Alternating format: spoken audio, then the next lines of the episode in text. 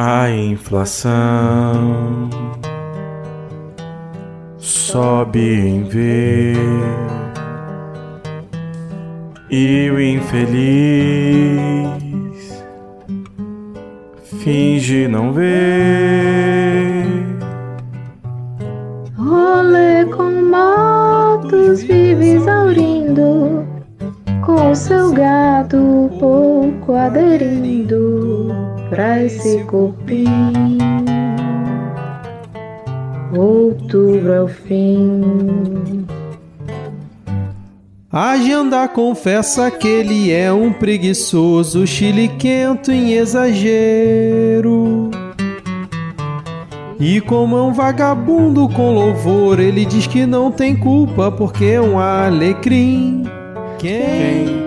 Quem, quem, quem tem que bancar o credor dos devaneios teus? sonha com seu adeus.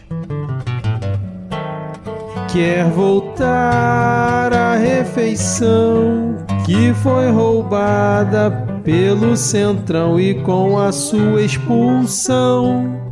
Terra Brasil será feliz. Terra Brasil bem feliz. Terra Brasil será feliz.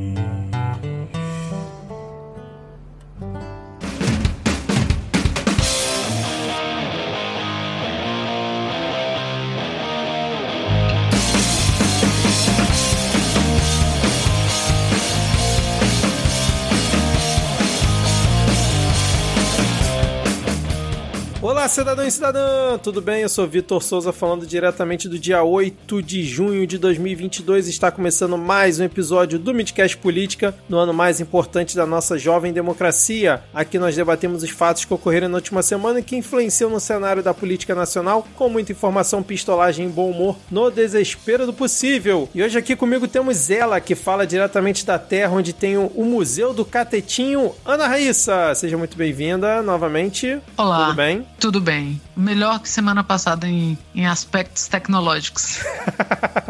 que é isso, os ouvintes nem devem ter percebido nada, Ana. Relaxa, tranquilo, tranquilo. Seguindo aqui a nossa apresentação, temos ele que fala diretamente da terra onde tem o Bosque da Ciência, Diego Esquinelo. Tudo bem, Diego? Salve, salve! Você que nos ouve, um bom momento. O Bosque da Ciência que tem aí uma atração muito adequada para crianças que chama-se Abraço da Morte.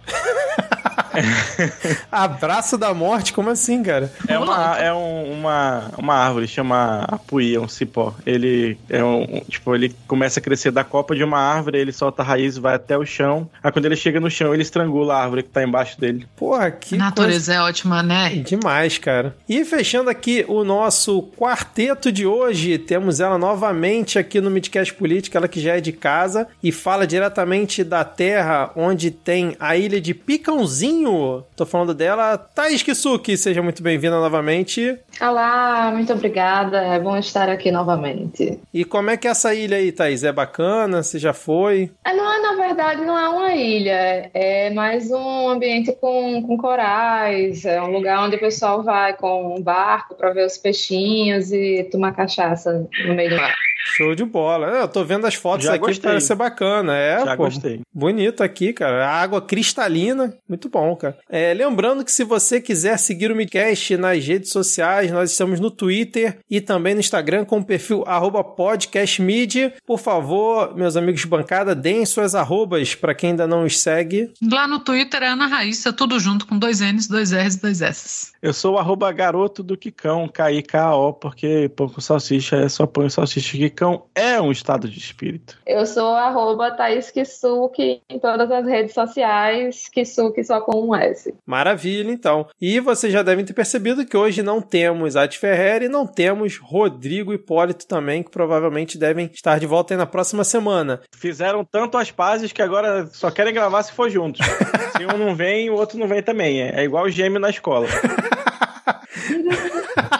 Gêmeo na escola. Puta que referência, Diego. Parabéns. Tinha cara. na minha sala, cara. e, e se uma adoecia, a outra não ia. Era muita onda. Parabéns por essa referência. É, lembrando que se você quiser apoiar o Midcast, nós temos duas formas, pelo PicPay ou pelo Padrim. PicPay você procura lá no aplicativo por Midcast. Padrim é padrim.com.br barra Midcast. Nós temos planos de dois e cinco reais. E também temos o nosso feed de paródia, que agora eu tô lembrando que eu esqueci de atualizar já as últimas três paródias. É muito relaxado mesmo. Mas enfim, quando você estiver escutando isso, prometo que todas as paródias estarão lá já atualizadas. É só você procurar aí no seu tocador de podcast. Eu ri aqui porque o Diego fez uma cara tipo, não promete que você não vai cumprir. É. Seu tocador de podcast, procurei por paródias Midcast Política, que você vai encontrar todas as paródias desde 2021. Agora, sem mais delongas, vamos iniciar o episódio com o bloco. Primeiro bloco.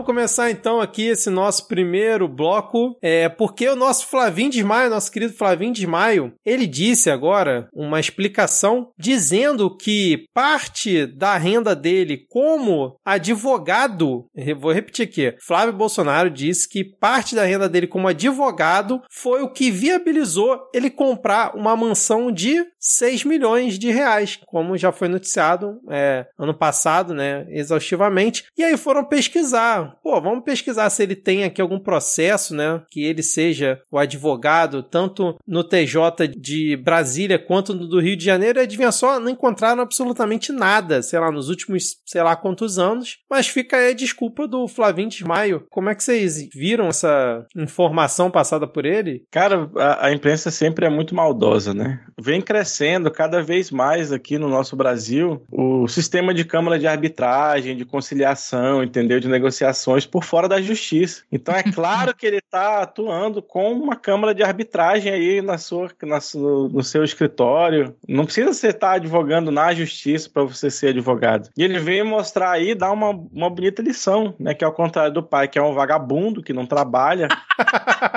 ele é um homem que aí é um senador da República e ainda assim consegue, né, ter aí uma câmara de arbitragem que funciona cerca de 36 horas por dia para poder gerar aí 6 milhões milhões em, em, em, pouquíssimo tempo. Muito bem observado, Diego. Ele era deputado estadual, virou senador, mas mesmo assim continuou com esse outro serviço dele, cara. Realmente é muita eficiência. Eu não lembrava nem que ele era senador, mas, assim, tipo, de, todos, de todas as ocupações dele, a que eu ia chutar. Nossa, o que, Relaxa, que ele não faz? Tem mais cinco anos ainda. Puta merda.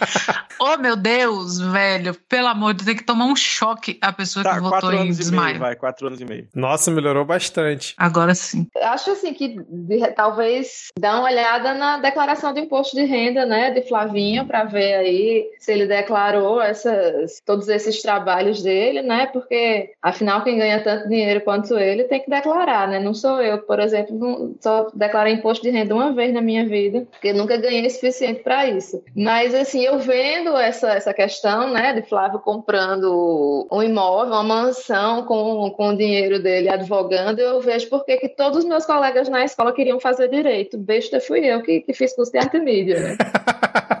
Exatamente, Thaís. E só uma correção aqui, porque a gente geralmente costuma ser injusto, né? A mansão dele não custou 6 milhões, custou 5,97 milhões de reais, assim, para deixar os pingos nos is. E essa afirmação do Flavinho Desmaio, né, foi uma resposta à ação protocolada pela Érica Cocai no TJ do Distrito Federal. E agora eu vou ler aqui parte da resposta dele. Ó, abre aspas. A renda familiar dos réus, o Flavinho e a esposa dele, não está adstrita somente à remuneração percebida pelo réu no exercício da atividade parlamentar, visto que o mesmo atua como advogado, além de empresário e empreendedor por muitos anos. E essa última parte a gente sabe muito bem, né? Quais são os empreendimentos de, de Flavinho Desmaio. E eu fiquei na dúvida, né? Será que a imprensa não distorceu isso? Ou então ele, na resposta, não botou errado? Porque pode ser que a remuneração dele venha da atividade do advogado, que é o ACF, e não como advogado, entendeu? Vai ver que foi só um erro ali de redação na resposta. Aí, pô, faria total sentido, né, cara? O ACF, Mais uma Queiroz... vez, mais uma vez a imprensa, né, pegando no pé da família Bolsonaro. Exatamente, cara. Essa imprensa canalha sempre atrás aí da família Bolsonaro. Comentar que a justificativa dele é que quem reclamou foi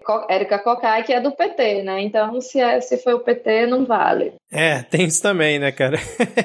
Enfim, vamos seguir aqui para o nosso próximo tópico: atualizações sobre a CPI do sertanejo. Esse, esse nosso início de bloco, né, são atualizações de notícias passadas. Tivemos aqui duas informações muito interessantes a respeito aí dessa farra que os sertanejos fazem com o dinheiro das prefeituras, né? Mas apesar que eles, pô, empregam muita gente, né? Eles pagam seus impostos, nunca se beneficiaram de nada disso, obviamente, né? Mas aqui, ó, reportagem do Estado de Minas. Contratos de pequenas prefeituras de Minas Gerais com sertanejos superam 7 milhões de reais só em 2022, cara. Isso aqui é o que o Estado de Minas trouxe e o Estadão trouxe aqui, ó, cidades sem saneamento, asfalto e emprego gastam milhões em shows pagos com emendas Pix, que são aquelas emendas que a gente comentou no episódio passado, né, que deputado ou senador consegue destinar diretamente para a cidade e a cidade e não tem um carimbo nessa verba, né? A cidade pode gastar do jeito que quiser. E aí a gente teve aqui, segundo a reportagem do Estadão, por exemplo, é, o curioso caso da cidade de Mar Vermelho, em Alagoas, né, que ele está entre os 100 municípios de menor renda do país. Tem 3.474 habitantes, é, só 14%, 15% das casas têm saneamento, só 24% das moradias estão em ruas com urbanização adequada e só 9,4% da população estava empregada em 2019. 9,4%. Mesmo assim, o prefeito André Almeida do MDB gastou 370 mil reais no show do Luan Santana. É como se cada morador tivesse que desembolsar 106 reais com o cachê do cantor. E aí eu queria saber o que, que vocês estão acompanhando aí da CPI do Agromusic, como disse o Rodrigo no último episódio. Como é que vocês viram esses novos valores aí divulgados? Cara, eu ando lavando minha alma. Por quê? Por muitos anos eu era a pessoa que cortava assunto. Porque sabe quando você fala uma coisa e todo mundo para de falar porque ninguém quer te chamar de idiota na sua cara? Era o que acontecia comigo. Porque toda vez que alguém falava assim, ah, mas sertanejo, pô, sertanejo é bom. Eu falava assim, o sertanejo é o soft power do bolsonarismo. E o assunto acabava, sempre. Tem isso, assim, tipo, tem discussão no Twitter da galera falando, e eu falo isso e ninguém mais responde embaixo, assim. E eu via a cara das pessoas. E eu sempre pensei nisso e, e assim, você vê que não é de hoje, quando você vê aquele vídeo do Lulu Santos falando lá atrás que quem, quem tinha é, elegido o Collor tinha sido a música sertaneja, né? Tinha sido a agromusic. E eu acho que a esquerda tem, tem muitos dedos para falar da música sertaneja, porque fica meio sem querer pisar naquela, naquele papo de que se você fala mal de sertanejo, você está sendo elitista. Como se Gustavo Lima não morasse numa casa de mármore, né? Assim, aí eu vou ser elitista com um cara que tem um iate, sacou? Não, não tem Pô, mas ele Impossível. pegou chifre também, pô. Ele canta sobre chifre, eu tenho chifre, é- e aí é, é sobre É, isso, entendeu? Não é importa tudo- onde ele mora, Nossa, importa é é, ter o- chifre. O recorte, você tem o recorte de raça, de classe e de chifre, só pode assim, porque. E aí você não pode falar nada. E- Então, toda vez que eu ia criticar por esse lado, e não era questão de qualidade, nem de. Era é, essas questões, assim, meio que matava o assunto. E eu ainda. Pô, eu trabalhei em agência de publicidade muitos anos. Essas músicas são feitas do mesmo jeito que você faz jingle de propaganda, assim, e, e não é crítica. Nossa, estou sendo maldosa e criticando. É assim mesmo. Eu tenho amigos que não escutam sertanejo e escrevem para duplas sertanejas. É uma constatação sua só. É uma né? constatação. E era um assunto que a galera sempre evitava e ficava meio me olhando assim com a cara de idiota, pensando, nossa, lá vai, né? E agora sim, eu nem falo mais. eu só morro de rir. Mas é muito sério. Eu estou morrendo de rir, mas é muito sério. Porque, porra, você pega. Não, você não tem uma cidade de São Esse Paulo que é o um lema milhão. deste podcast, né? Estou morrendo de rir, mas é muito sério. Mas é- Exato, é. É verdade. Podia ser o Este é o slogan do. Midcast Política, né, cara? É. Estamos morrendo de rir, mas é muito sério. É. E, e, assim, não é uma cidade grande, sabe? Não é o Rio de Janeiro que, sei lá, conseguiu botar um milhão de pessoas na praia ouvindo Rolling Stones. Cidade, eu, os dados que o Vitor acabou de ler são estarrecedores. Estarrecedores. Tá? Para você pagar Gustavo Lima e quem quer que seja. E eu gosto muito do fato de que a Anitta levou semanas para sequer falar um A sobre isso. E quando ela falou, o circo já tinha pegado fogo. Então, assim, imagina você ser ex da Anitta, deve ser péssimo, você nunca tem razão. um beijo pra Anitta. Nosso ouvinte Anitta aí, cujo que ela já tinha falado um tempo atrás que a bunda dela fazia mais pelo Brasil do que certas pessoas, né? E aí segue fazendo. Segue fazendo. Não, e acabou com aquele argumento de não, mas a, o sertanejo, o agromusic, ele não utiliza dinheiro público, não precisa da lei Rouanet, né? Era Aham. muito esse argumento utilizado, né? O sertanejo não precisa do, da lei Rouanet. E agora a gente tá vendo que precisa de não é nem que o sertanejo não precisasse, é só porque eles não têm cérebro suficiente pra ler o edital.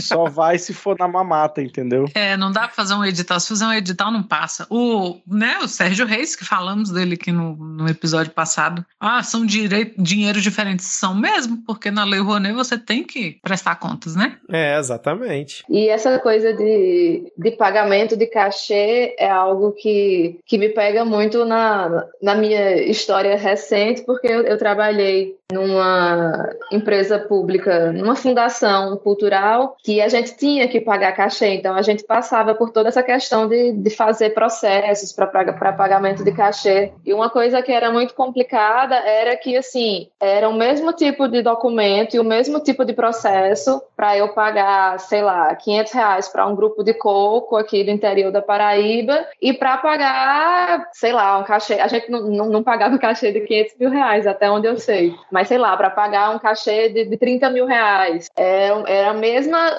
os mesmos documentos, era a mesma lapada, assim, sei lá, umas 10 páginas de, de documento. E, assim, uma coisa que era muito difícil para é, para pequenos grupos é algo que é necessário na, na inexigibilidade, que é justamente ter, é, no mínimo, três comprovantes de cachê em valor igual ou superior ao que você vai pagar. Então, é basicamente isso que, que, que você precisa para dizer: o meu cachê é esse aqui. E a gente viu é, nesses, nesses cachês desses sertanejos que isso oscila muito, né? E oscila, inclusive, entre prefeituras de mesmo porte. Então, assim, não faz o menor sentido o mesmo artista cobrar de, de, de, de, de municípios do mesmo porte para uma cobrar, sei lá, 600 mil reais e para outra cobrar 1 milhão e 200 mil. Por quê? A única coisa que, que se passa pela cabeça, ou o bicho é muito brother do prefeito da cidade tem um, e deu um baita desconto, ou tem alguém embolsando muito dinheiro nessa história. Então, assim, é, para esses artistas é muito fácil conseguir esse comprovante de cachê, mas, assim, por exemplo, para é, quem for quiser, sei lá, fomentar um, alguém da, da cultura popular, alguém do, do, interior do estado, alguém que não faz muitas apresentações. Para esses artistas é muito difícil ter esses comprovantes para conseguir a inexigibilidade,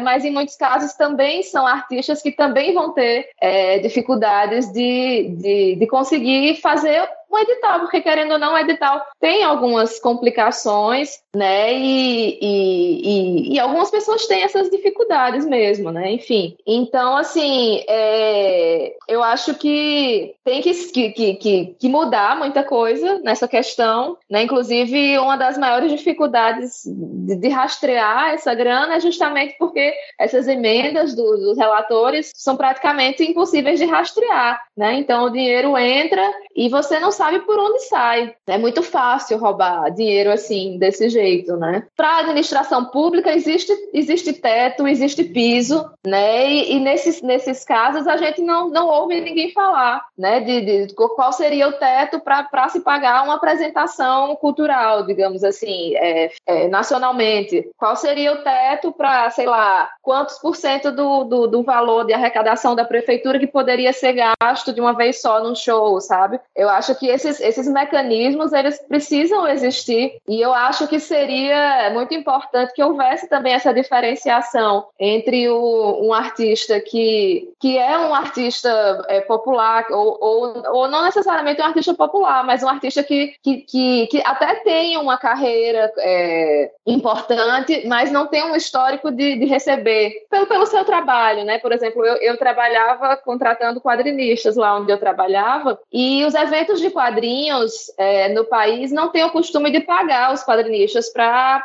participar de mesa redonda e tal. Então era muito difícil para mim conseguir os comprovantes, mas enfim, tinha que me virar para conseguir mesmo assim. Mas eu acho que seria importante haver na administração pública essas diferenciações e quanto maior fosse o cachê, mais controle houvesse, né? Que a gente não vê, é tudo igual para todo mundo. E eu achei muito engraçado a citação que colocaram de, de Jair Bolsonaro no final da matéria do Estado de Minas, que ele fala: nós priorizamos o artista mais de início de carreira, o artista que é sertanejo e que é mais humilde. Então, assim, que artista humilde é esse que tem iate, né? Tipo, é que nem Bolsonaro dizendo que ele apoia o garimpeiro que vai lá com a bateiazinha dele, né, no rio ver se acha ouro, que não é, ele mistura duas coisas que são completamente diferentes. E aí aqui na reportagem do Estadão tá aqui, ó, levantamento do Estadão mostra gastos superiores a 14 milhões e meio com cachês de Gustavo Lima, Zé Neto e Cristiano, Wesley Safadão, Luan Santana e Leonardo em 48 cidades, cara. É muita grana irrigada para essa galera, né, cara? Galera que já tem muita grana e agora a gente começa a descobrir, né, de onde vem parte considerável dessa grana que eles possuem, né, cara? Não é à toa que o outro quebrou a costela, né? Quer dizer, será que quebrou? é, o Zé Neto, né, cancelou alguns shows, né, depois de que teria quebrado mas a costela. Eu, mas eu queria dizer pra Thaís que tem sim um teto e ele é de vidro. Hum.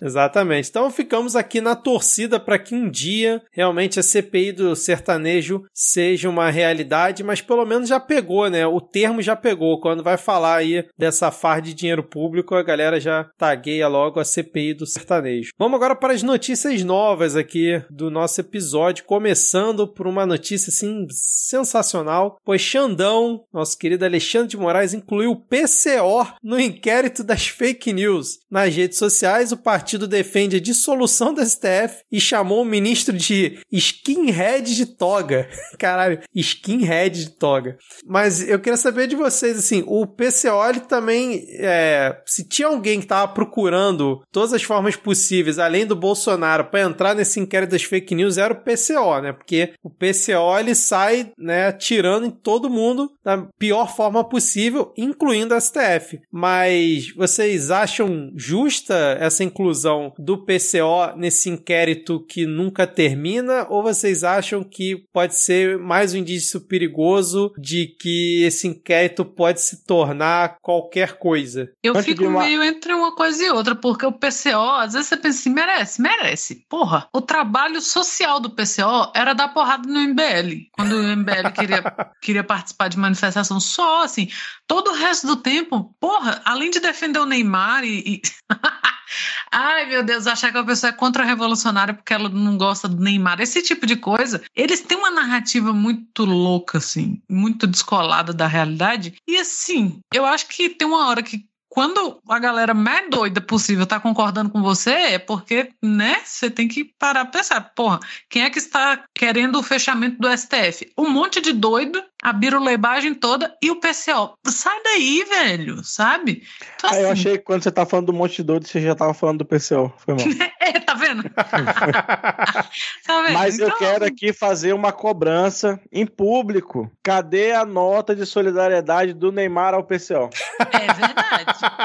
É verdade. É tá uma faltando. via de mão única?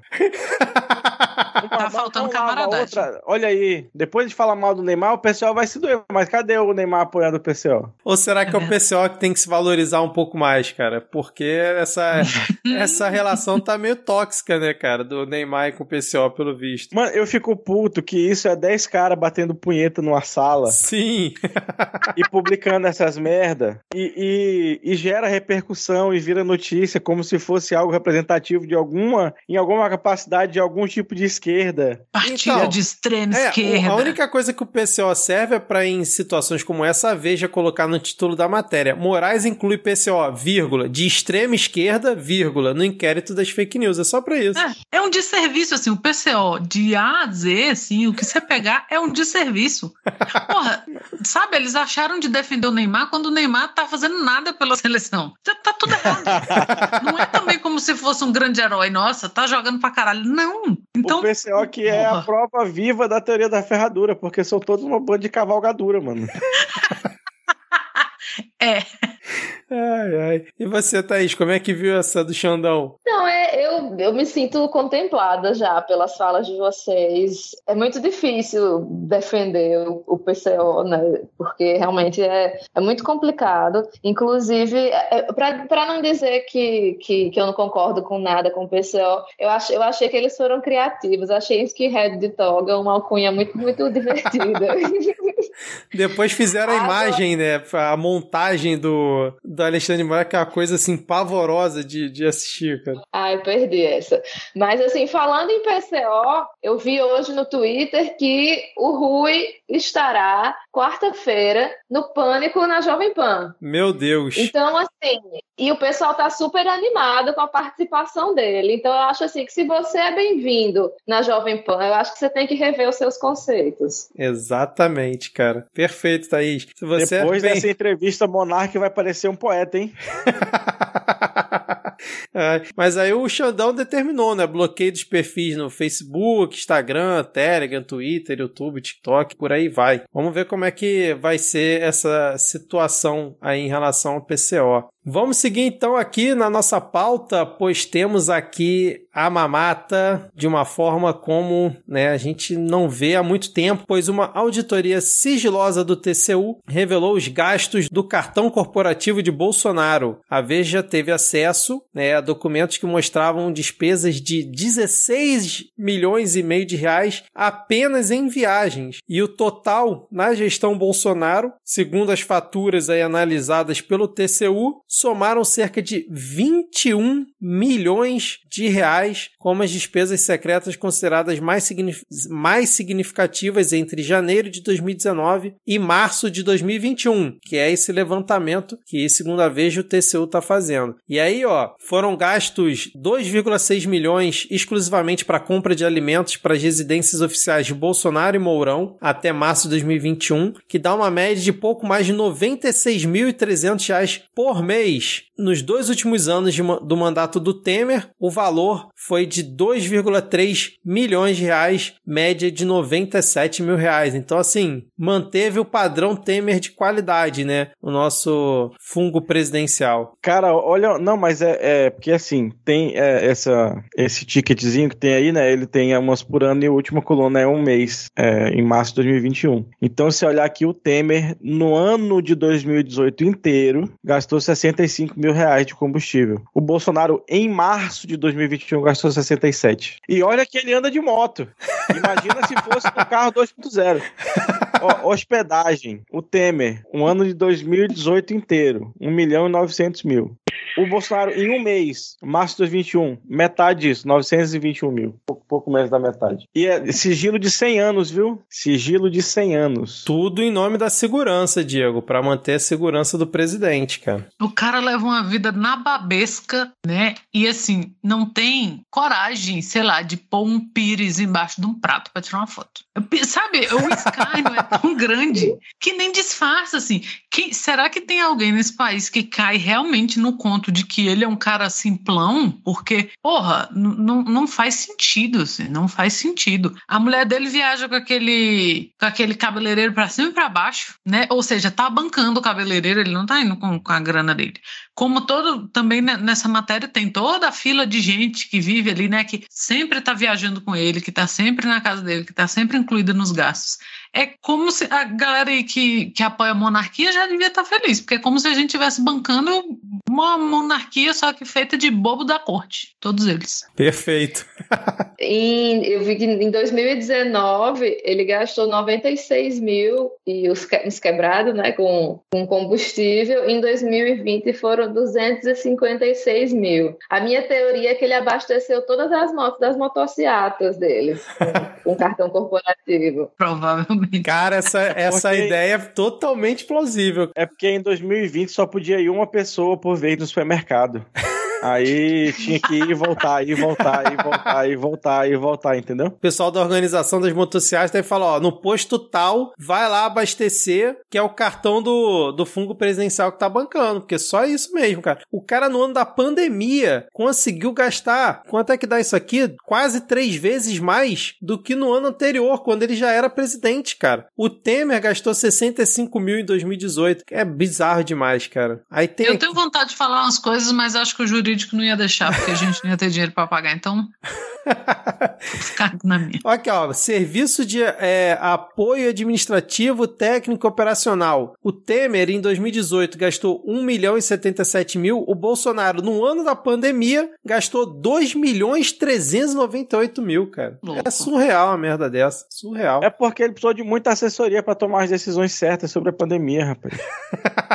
Assim, é um escárnio, é um escárnio. A, a impressão que dá é que assim, o cara tá rasgando dinheiro mesmo. Ah, passa aí. Tipo isso, não, vai lá e abastece. Foda-se, foda Não era isso que ele fazia desde o início, desde quando era deputado? Exatamente. Porra, não, põe aí, abastece. Não, a gente tá indo. Ah, tem jogo do Flamengo? Bora. Tem jogo do não sei o quê? Vamos. Ah, mas é no Rio, no meio da semana. Foda-se. Porra. O Mamata Card tá em grande, grande atividade, né? Tá em Ah, grande é, momento vai. aí no governo Bolsonaro. Vai queimar besta. esse chip desse cartão de tanto passar nas maquininhas. Isso é, é, tipo, ele é um cartão mesmo, cartão de crédito, ou ele é tipo de débito? Se alguém sabe esses pormenores? Não tenho ideia. Eu sei que isso foi instituído acho que em 2002, se eu não estou enganado, a questão dos cartões corporativos, que era uma, um saco sem fundo isso, né? Ninguém tinha ideia para onde que ia e criaram isso foi 2001, 2002, mas não sei dizer se já paga na hora ou se fica o boleto para pagar no mês seguinte, É né? porque eu E fiquei se pensando. fudeu o Orlando Silva, né, coitado? Com a tal da tapioca, Com a que a da Veja fez uma desgraça na cabeça dele. Porra. É que eu fiquei pensando, será que gera milha esse negócio? Porra, olha só, então na verdade, parte das viagens do Já tá. do maquiador, do Carluxo, é pago com as milhas do cartão corporativo e a gente criticando aqui, cara. É, olha, mais uma vez a gente caindo no golpe da mídia. Exatamente, cara. Essa mídia canalha aí. Enfim, Diego, quer puxar o próximo tópico aqui? Porque parece que vão lançar o projeto Sua Casa Minha Penhora, cara. É verdade isso? Olha só, cara, é, depois da, daquela tentativa ótima, né, da hipoteca reversa que a gente comentou uns anos atrás aqui, aquela, aquela questão humanitária de distribuição de renda para pessoa idosa. Agora, a Câmara dos Deputados aprovou nessa quarta-feira, 1 de junho, um projeto que prevê que o banco pode tomar a sua casa se você estiver devendo qualquer coisa, assim. né? Então, você fez um empréstimo lá de dois mil reais para custear aí a sua ida para a posse do Lula em 2022 em Brasília. E se você não pagar, o banco pode penhorar a sua casa. Olha que delícia. O que, que o brasileiro precisava mais, né? Pra tomar mais no, no rabo. Não, Não, eu acho bom, sabe por quê? Porque o Brasil é um, um país que não tem problema de moradia, sabe? Onde eu tenho plena moradia, todo mundo tem uma casa para morar, ninguém vive de aluguel, né? Então realmente é bom para ver se dá uma aquecida no mercado imobiliário, que é uma coisa, por exemplo, que os Estados Unidos fez lá em 2008 que deu muito certo. Era isso que eu ia falar, cara. copia, mas não faz igual. É, exatamente, né? Porque atualmente o, o imóvel né, que a pessoa tem, ele só pode ser usado como garantia do próprio imóvel. Então, tipo assim, você compra na Caixa ou qualquer outra, outro banco, né? E aí você vai pagando financiamento enquanto você não termina de pagar, enquanto você não quita o seu imóvel e você por acaso parar de pagar, o banco pode ir lá retomar aquele imóvel, né? E leiloar ele. Então ele, ele é a garantia do próprio imóvel. Se você te- não pagar ele, o banco vai lá e pega de volta. Com esse projeto, agora eles querem permitir que você use o imóvel como garantia de mais um empréstimo, além do financiamento imobiliário. Vai ter lá, parece um limite, mas aí você pode penhorar parte dele. Sei lá, você pega um outro empréstimo e você penhora uma parte daquele imóvel para garantir aquele empréstimo. E aí Você vai chegar lá e Itaú e falar, Itaú, é o seguinte, eu quero 10 mil reais reais eu te dou meu banheiro. É mais ou menos nessa linha aí, cara. E aí, para controlar essa ideia, essa atividade, o governo iria criar as instituições gestoras de garantia para que estas avaliem os bens apresentados por uma pessoa ou empresa e diga quanto poderá ser usado como garantia de empréstimo. Olha que maravilha. Na verdade, de novo, essa imprensa maldosa criticando uma ação que vai gerar um novo mercado, vai gerar emprego, vai gerar novos departamentos aí nos bancos e tudo mais para ter o pessoal que avalia esse tipo de garantia, cara. Inclusive, é, vale ressaltar que essa medida ela não vem acompanhada de medidas socialistas, como tem nos Estados Unidos, que é o caso de um spread bancário muito menor, né? Porque lá você só consegue o um empréstimo se você der alguma coisa como, como dano colateral, normalmente a sua casa, e por isso, é, já como o banco sempre tem de onde tirar, né? No caso, a sua casa de cima da sua cabeça, os juros são bem menores. Mas aqui no Brasil, como o Brasil é o país do futuro e da modernidade, agora o banco vai poder tirar a sua casa e ainda assim te cobrar 355% de juros ao ano. Na vanguarda do atraso sempre, né? Bom demais. Aí, cara. Estão dando é justamente que vai baratear o crédito, né? É aquela velha ladainha que a gente já escutou, que se cobrar a bagagem, a passagem vai ser mais barata, se acabar com os direitos, todo mundo vai ter emprego. E se a gente roubar a sua casa, os empréstimos vão ser mais baratos. o banco vai tirar essa carga das costas do Boulos, né? É. Uma casa, o Boulos pode dormir em paz. A única Tem um coisa... fake, eu não sei se é fake ou se foi o Boulos sacaneando alguém, mas eu acho que é fake que ele postou uma foto dele com a família e alguém comentou assim, família bonita, aí ele falou, não é minha não, já estava na casa. eu adoro. Ai, a única Deus. coisa que eu acho que poderia sair de bom dessa história seria ver rinha de banco. Ver que a pessoa fez empréstimo em dois bancos diferentes, aí um, branco, um banco começa a brigar com o outro para ver quem fica com a casa do, do, do cabo, assim. Então, ah, assim, mas isso aí já, já, já existe para servidor público. Antes de eu comprar o celular que eu tenho agora, que, que tem uma função de bloquear a chamada do número que não tá na minha agenda, eu recebi, assim, pra base de umas oito ofertas de empréstimo por dia. E a pessoa me ligava, ela sabia meu nome, a minha margem, onde eu trabalhava, quanto eu ganho, né? O, ah, o nome, que inferno. O nome do meio do meu gato, o batistério da minha avó, entendeu? Tudo isso. As alegrias de trabalhar pro governo.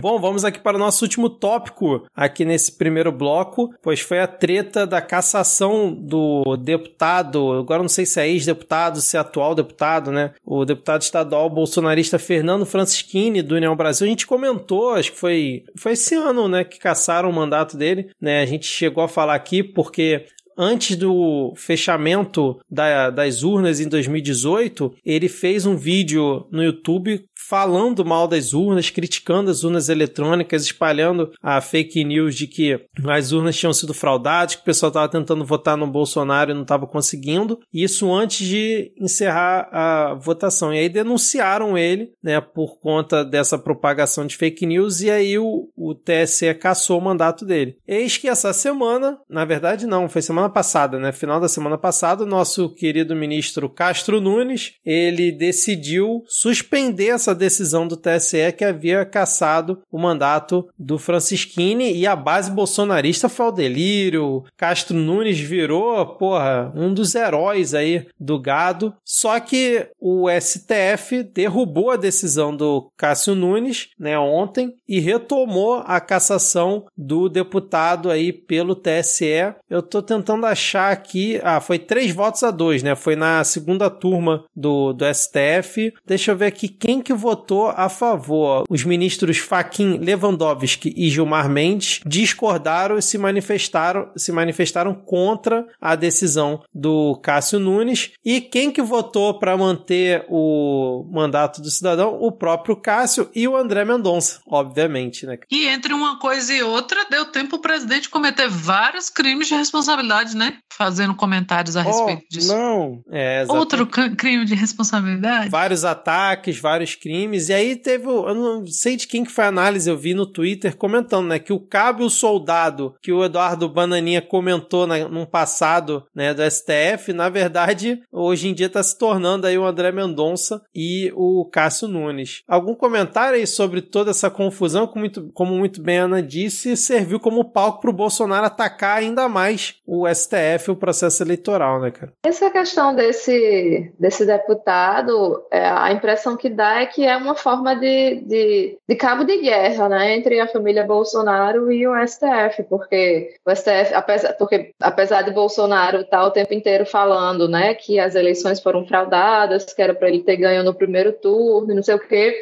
eles não podem caçar o, o, o, mandato do, do presidente por causa disso, né? Quer dizer, motivo para isso não falta, mas a gente já sabe qual a conjuntura que a gente está atualmente, né? Então é, é, como se fosse uma, uma forma de, de deles dizerem, ó, oh, aqui não é bagunça, né? Não pode fazer o que quiser, então se ligue, né? Enfim, a forma que eu acho que, que o STF encontrou foi justamente de, de buscar esses peixes menores e, e fazer com que eles paguem por por isso, né? Mas eu gostei da, da decisão do Castro Nunes, cara. Olha só, a, a desculpa dele para poder é, querer manter o mandato do Francisquini. Ó. Abre aspas. A internet está aberta a todos os candidatos. Não existe nesse meio de comunicação um mecanismo pelo qual um candidato possa impedir o outro de se exprimir. Não há uma estação difusora nas mãos de alguém. Ante os baixos custos e a facilidade da publicação de conteúdo na internet, a manifestação de um candidato não impede nem limita a manifestação de seus concorrentes. Fecha aspas. Agora outra aspas dele aqui, ó. Não podemos também demonizar a internet. É evidente que as redes sociais contribuem para o exercício da cidadania e enriquecem o debate democrático e a disputa eleitoral, dado o potencial de expressão plural de opiniões, pensamentos, crenças e modos de vida. Fecha aspas. E aonde que tá se falando contrário a isso, Castro Nunes? Ninguém tá falando que a internet não enriquece o debate democrático. Ninguém tá demonizando na internet. Só que o cara espalhou uma fake news e atacou o processo eleitoral claramente, né, cara? Isso que é foda. E aí o Bolsonaro, ontem, foi ontem, né, no dia 7, ele deu, ele deu um, fez um pronunciamento tal no evento e ele falou novamente que, que ele era uma pessoa que pensava que decisão do judiciário não se discutia, se cumpria, mas que hoje em dia ele já não é mais assim, que ele já não compactua com esse pensamento, ou seja, que por ele já não cumpre decisão judicial e foda-se. E também nesse mesmo pronunciamento que ele fez ontem, ele já levantou aquela suspeita em relação ao Alexandre de Moraes que a gente já comentou aqui. Ele falou: como é que vão deixar, depois de tudo que esse cara tá fazendo, assumir a presidência do TSE 40 dias antes da eleição? Que é aquele ponto que a gente já comentou aqui, de que provavelmente vai ser uma jogada dele de jogar a suspeição para cima do Alexandre de Moraes de alguma forma para tumultuar tudo, né, cara? Então, são fatos que parecem isolados, mas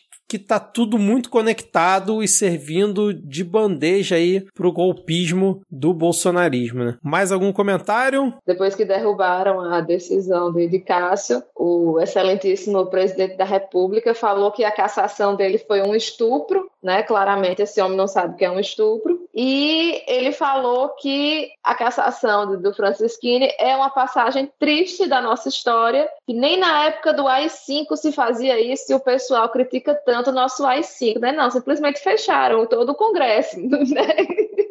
Mas, enfim, a cassação do, do Francisquini foi a pior coisa que aconteceu na história política do Brasil, aparentemente, para Jair Bolsonaro. Ô, louco, esse homem é muito sem limite, isso, bicho. cara, é, não há limite para ele, cara. Quando hum. você acha que ele chegou num, num patamar, ele vai ultrapassa mais um pouco. Cara, comparou com estupro e falou que foi pior que o AI-5. Meu Deus, cara. Eu não tinha visto essa fala dele. Coisa. Nossa, cara. Enfim, eu, eu ainda às vezes consigo me chocar com as falas do Bolsonaro, cara, por mais que isso possa parecer difícil. Bom, fechamos aqui esse nosso primeiro bloco, pô, com o astral lá em cima, né?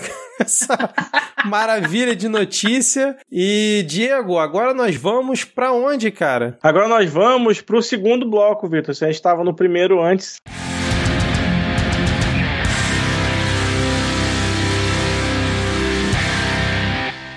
A gente começa esse segundo bloco aqui pertinho de casa, relativamente, né, em algum lugar da floresta amazônica, onde o indigenista Bruno Pereira e o jornalista inglês Don Phillips é, estão desaparecidos aí desde domingo, durante uma viagem por terras indígenas aqui, e não foram encontrados ainda. É, e o poder público meio que se recusa, né, tá, tem, tem feito um puta de um corpo mole com relação a isso, e as buscas estão sendo empreendidas, sobretudo, por outros indigenistas e por, por indígenas da região. Eu tenho acompanhado mais pelo Twitter da Lu Pontes Molina, né, esse, esse caso, que ela trabalha é, com essa questão, e vou trazer aqui tipo, umas coisas que ela falou que é, é, é, muito esquisito esse desaparecimento. Foi num lugar, assim, que, que não é movimentado, que não é... não tem, tipo, um risco, não tem uma corredeira, sabe? Não tem risco da, da, da canoa ter virado, ter acontecido nada, saca? Então, provavelmente, é, é vai ser muito, muito difícil de achá-los, assim. É, a expectativa é bem baixa. E aí, como é que estão acompanhando esse caso? Cara, é, é triste, né? Terminou um bloco com a energia lá no pé e vamos, vamos fundo. Mas, é, cara, é muito assustador, assim, é, o, o desaparecimento em si, a, os prognósticos, né, de que o que, que poderia ter acontecido e, e, e, e, isso, assim, talvez seja difícil de encontrar, talvez tenha sido emboscada, tal, sabe? É tudo muito apavorante a respeito disso. E toda vez que eu penso, sei lá, na família desses caras, eu fico absurdada, assim, que deve ser o pior sentimento que alguém tem agora. E, e, olha que, né, o país surpreende a gente, assim, você ter alguém desaparecido e os amigos e as pessoas próximas.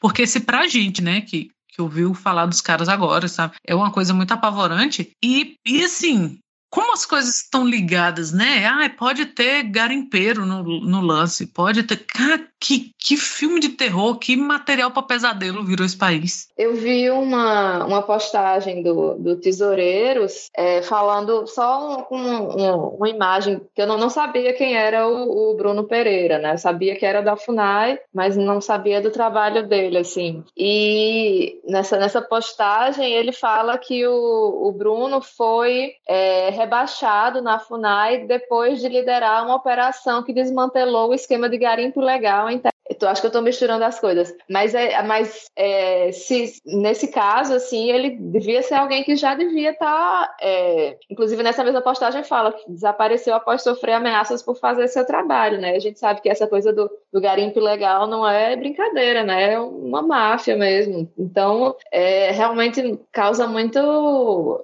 muita apreensão, né? A gente tem fica na, na esperança, assim, mas a gente sabe que, que, que é difícil, né? Que, que realmente eles é muito provável que, que, que eles tenham sido realmente abordados por pessoas que, que achavam que eles estavam incomodando demais, né? É, e assim, para dar um, um, panorama da coisa, é porque vocês aí do resto do Brasil não sabem, mas, é, sei lá, pirataria nos rios aqui é muito comum. Roubo de carga, assalto, esse tipo de coisa, para você ter uma ideia, né, da, da questão da, da, da, violência no meio fluvial aqui na, na bacia amazônica, ela é muito presente, né? E aí, ainda mais nesse caso de pessoas visadas, né? Aí o, eles sumiram no, no domingo, é, fizeram um documento, aí na segunda-feira de manhã, acho que o, o Comando Militar da Amazônia falou que estava esperando ordens superiores para iniciar a busca, aí no fim da tarde, eles, é, na tarde de segunda-feira, eles começaram, né? Tem cerca de 150 homens do Exército, especialistas em, em, em, no batalhão de selva, né, e tal, com apoio da Polícia Federal, etc, mas é, dado o caso e a circunstância, eu me questiono, assim, até a boa vontade dessa molecada que tá procurando, sabe? Porque se for gente que tá ali atuando naquela área, por exemplo, é, é igual policial militar, cara. Você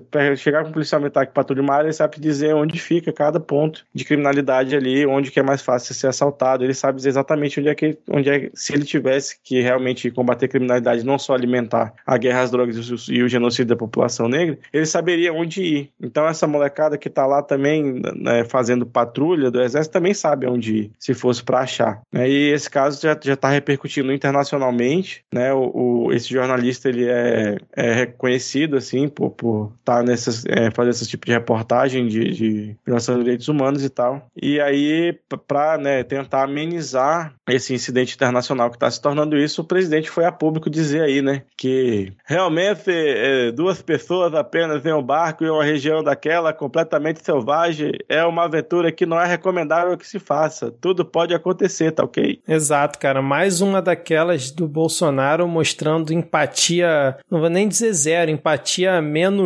100, né? Porque, tipo, a família em busca ainda das pessoas de saber o que aconteceu e, como vocês falaram, provavelmente vai vir a pior notícia possível, infelizmente, depois de tanto tempo, é, dificilmente eles devem ser encontrados com vida, pelo menos pessoas que conhecem a região, que acompanham mais de perto, têm comentado já isso, e aí o cara vai e me solta essa, né? Por quê? Porque, um, era servidor, né? Como vocês falaram, foi rebaixado e tal, e participou, acho que foi o fiscal do Ibama que publicou, participou de uma das operações mais bem sucedidas recentemente, e aí depois disso ele foi rebaixado, né? É, ações contra o garimpo, e o outro é um jornalista britânico, e o Bolsonaro tá cagando pra política externa, tipo, foda-se, é jornalista, então deixa lá mesmo, entendeu? E aí até resgataram um vídeo dele, do Dom Phillips, fazendo uma pergunta pro Bolsonaro, quando o Bolsonaro tentou fazer aqueles encontros com jornalistas no Palácio do Planalto, que foi um fiasco atrás do outro, depois ele cancelou. Ele fez uma pergunta lá sobre a Amazônia e tal, e o Bolsonaro, com aquele chilique dele de sempre, respondendo de forma grosseira, é, basicamente falou assim, ó, volta pra tua casa e sai daqui. Então, o Bolsonaro, como não sou coveiro, e daí quer que eu faça o quê? Foi mais uma versão dessas falas absurdas dele. Mais um caso que, se for concretizado,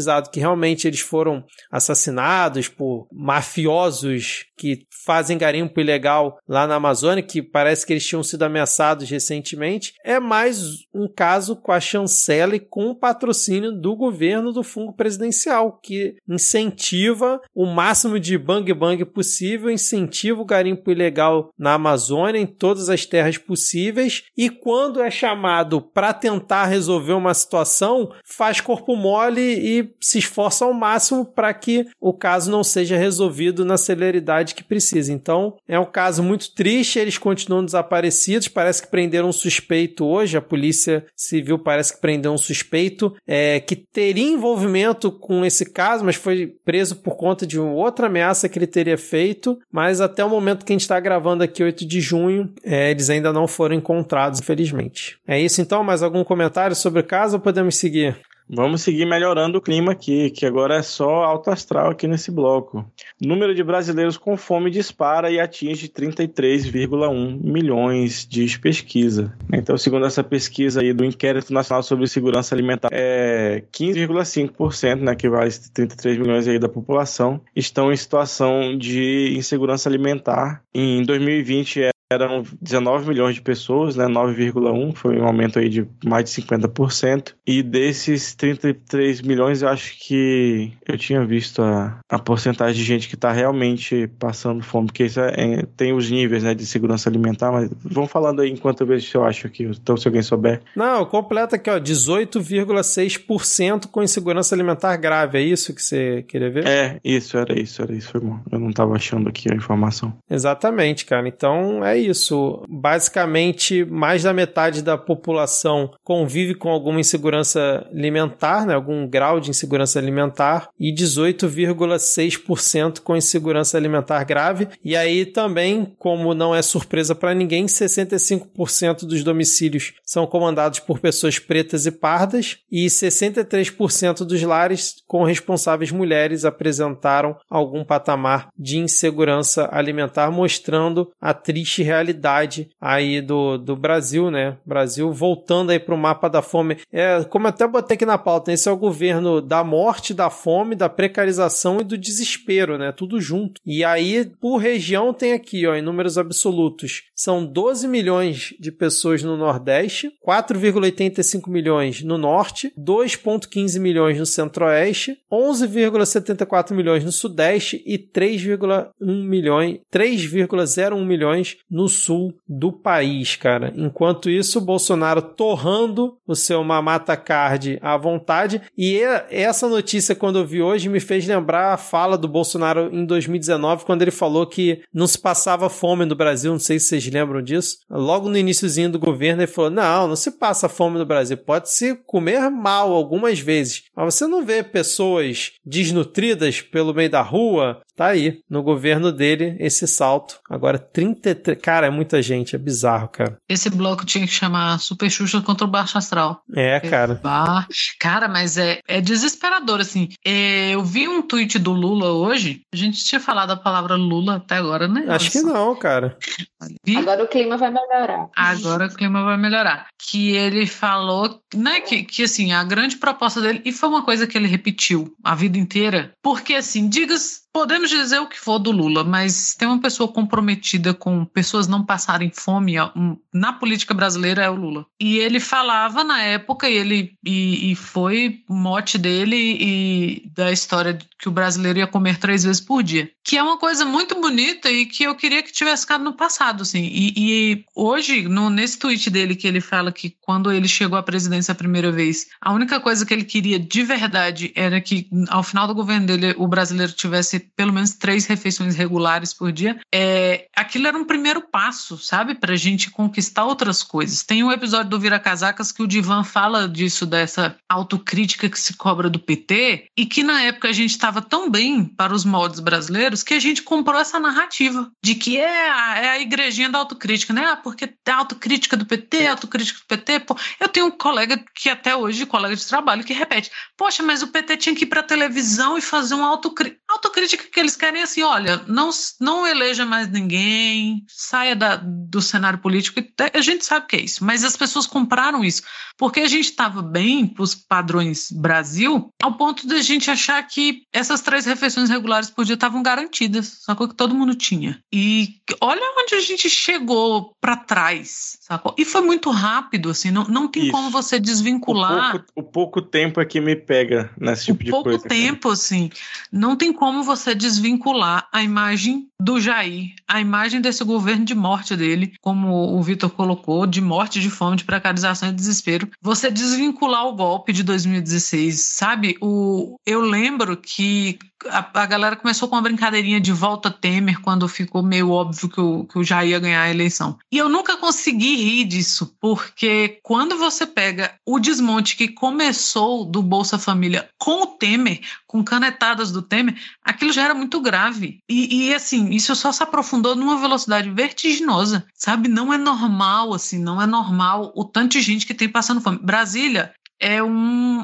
Brasília é uma bolha. A, gente que mora aqui, a gente repete muito isso: que Brasília não é retrato de Brasil. Porque aqui as coisas são muito bem escondidas. Então, quando você está aqui no miolo do, de Brasília, assim, fisicamente não parece nenhuma cidade. A, o ritmo da cidade não parece que não é outra cidade, sabe? Você não vê aquela vizinhança feiosa, aquela rua sem asfalto, aquele não sei o quê, aqui no miolo. Você tem que se afastar muito para você conseguir conviver com os dois lados da moeda. Então, Brasília sempre soube esconder muito bem o quem está passando fome, quem está passando necessidade, quem não mora bem, quem quem está descoberto pelo, pela assistência do governo e tal. Isso não, nem isso tem acontecido mais. É impossível você sair na rua e você não dar de cara com barraca, com gente empurrando carrinho, com e assim são pessoas que não são pessoas que estão na rua há 10 anos, há 20 anos, são pessoas que estão na rua do ano passado para cá, de dois anos para cá. Você passa, tem um, um setor aqui que tem muita, muita, univers, muita faculdade, aliás, e muita escola particular, e você, de um lado, você passa assim, né, aquelas logos de escola e não sei o quê, das escolas de elite e tal, Leonardo da Vinci, o caralho a quatro. Você passa na rua que passa nos fundos, você tem uma mini favela. É gritante, assim. E são pessoas que têm móveis, ou seja, essas pessoas não moravam na rua, elas passaram a morar na rua, elas per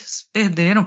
Então você vê assim, o cara tem uma barraca e tem um sofá ali do lado da barraca, sacou? Tem um, um armário meio desmontado. Ele não comprou aquele armário, ele não foi nas Casas Bahia conseguir um crediário morando na rua para comprar aquele armário. Ele tinha casa. É, é, é absurdo. E eu, o meu esporte tem sido pegar Uber e puxar isso, falar assim, nossa, sei lá, porque tem isso, né? Você pega um Uber e o primeiro sinal que passa, o cara começa com é, o cara fica pedindo na rua e ganha mais que eu. E eu tocar nesse assunto de que essa pessoa não morava na rua, ela está morando na rua. E, e fica todo mundo meio desconcertado, porque é desconcertante como a gente chegou nesse, nesse, espaço, nesse lugar, nesse espaço no tempo, assim. E não tem como, você não desvincula o Jair disso, você não desvincula essa política disso. É, cara, é 100% culpa dele, assim. Sabe, um país que muito tarde na sua história começou a, a se comprometer em dar três refeições por dia para a população e já perdeu isso, é, a gente está muito no buraco.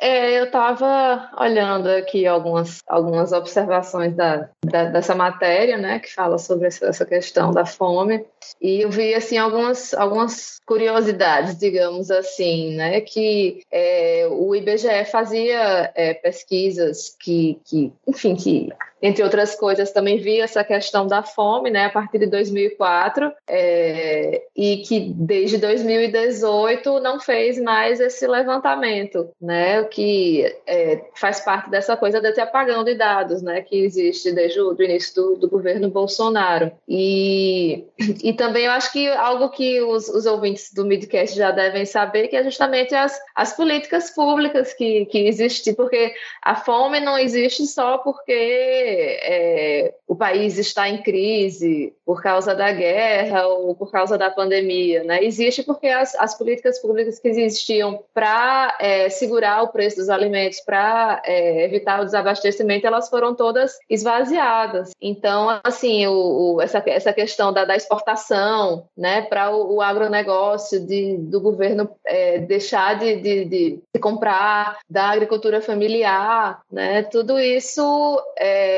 piorou muito a, a a situação, tanto o fornecimento né, de, de, alimentos dentro do país, quanto o preço propriamente dito. Né? E, cara, é, e é, um, é uma política completamente suicida que não faz sentido nenhum que se faça, assim. A não ser empresário filho da puta querendo lucrar agora. Porque o, o Brasil vem fazendo 2020 para cá, acabou com a reserva, com o estoque de alimentos todo país tem. Todo país que tem produção agrícola tem reserva para poder regular preço de grão, porque acabar com essa reserva você corre risco de desabastecimento não é só do seu país. Sabe como o Bolsonaro orgulha de encher o caralho da boca dele para falar que a gente alimenta não sei quantos por cento do mundo? Se a gente não tiver um estoque saudável de, de, de grãos e der uma merda climática como tá dando, como vai dar agora na safra de trigo na China, que vai ser a pior da história, o pão já tá um real, cara. E aí? Onde a gente vai parar? E, e, e é doido porque, não sei, é, eu, eu, aquele, né, bem jovem. Eu não, não sei, eu conheço do governo Lula pra cá o, o Brasil, né? Eu não sei como é que era antes, mas pelo que eu ouço falar, tinha pelo menos comida de gente pobre para se comer. O pessoal comia uma carne em conserva, comia um ovo, comia alguma coisa. A carne em conserva tá 12 reais. O ovo tá um real a unidade. Você tem uma família de cinco pessoas, são no mínimo aí cinco reais para comprar cinco ovos, mais cinco do meio quilo de arroz já foi, entendeu? Eu lembro que é, tem uma, uma vinheta que, que o Cristiano sempre coloca no, no Medo Delírio, que era do Paulo Guedes falando que quando começou o auxílio emergencial era pensado 200 reais duas cestas básicas. Para alimentar quem, cara? Uma cesta básica de 100 reais. Uma pessoa que mora só? É foda, cara. E, e, e não tem. E o que, o que me preocupa é que a velocidade de destruir, ela é. não se compara com a velocidade de, de reconstruir, sabe? O governo, os governos do PT aí levaram 12 anos para chegar perto de um patamar aceitável de, de alimentação para o brasileiro. E aí, em, em metade disso, você destrói e fica até um pouco pior do que estava antes, sabe? E aí, quando é, fica nessa, nessa ilusão idiota de molequinho que joga Free Fire de neoliberalismo, nenhum país sério do mundo faz, nem os Estados Unidos faz isso de não regular preço de comida, de não regular preço de gasolina. No momento que o Estados Unidos deixar de, de invadir terra dos outros para manter o preço da gasolina dele lá embaixo, vai ter uma outra revolução naquela porra e quem tiver no governo vai se fuder, sabe? Os Estados Unidos eles estão fazendo guerra aí a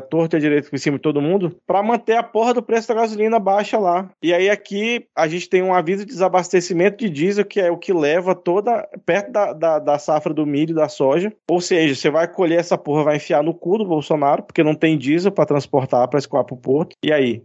Não governa, cara. Não, não sabe para onde vai, sabe? É, totalmente sem rumo, cara. E além de tudo que vocês falaram, nessa reportagem, falando sobre essa pesquisa e tudo mais, a gente tem o representante da ação da cidadania. E eu não sei se vocês lembram, se vocês sabem, são da cidadania aquela que era do Betinho, né? O famoso Betinho que falava: quem tem fome tem pressa. Eu lembro quando eu era moleque, né? Eu não entendia de nada, mas eu via passando todo final de ano a propaganda na TV: quem tem fome tem pressa, quem tem fome tem pressa, arrecadando alimentos e tal. E em um certo momento dos governos do PT, não precisou mais dessa ação eles pararam uhum. por alguns anos. E eu estava vendo aqui, ó, no gráfico que tem na reportagem, 4,2% da população era considerava-se que passava fome em 2013, né? E hoje em dia é 15,2. Ou seja, em nove anos a gente teve um salto de 11%. Aí tu bota 11% 10%, quantos milhões de pessoas não dá isso, né? No própria reportagem diz aqui que, no próprio levantamento diz que eram 19 milhões em 2020 e agora 33. E aí você pega, ah não, mas 2020 teve a pandemia e tal, né? era, era natural que se esperasse um certo aumento, né? Mas essa guinada que teve nesses últimos dois anos é fruto realmente disso tudo que vocês falaram, principalmente da questão das políticas públicas do governo Bolsonaro. Não é mais só a pandemia ou agora eles botam a guerra, porque se você parar para analisar, né, é óbvio que é um efeito cascata, mas a gente já está num ponto em que a gente, desde que a,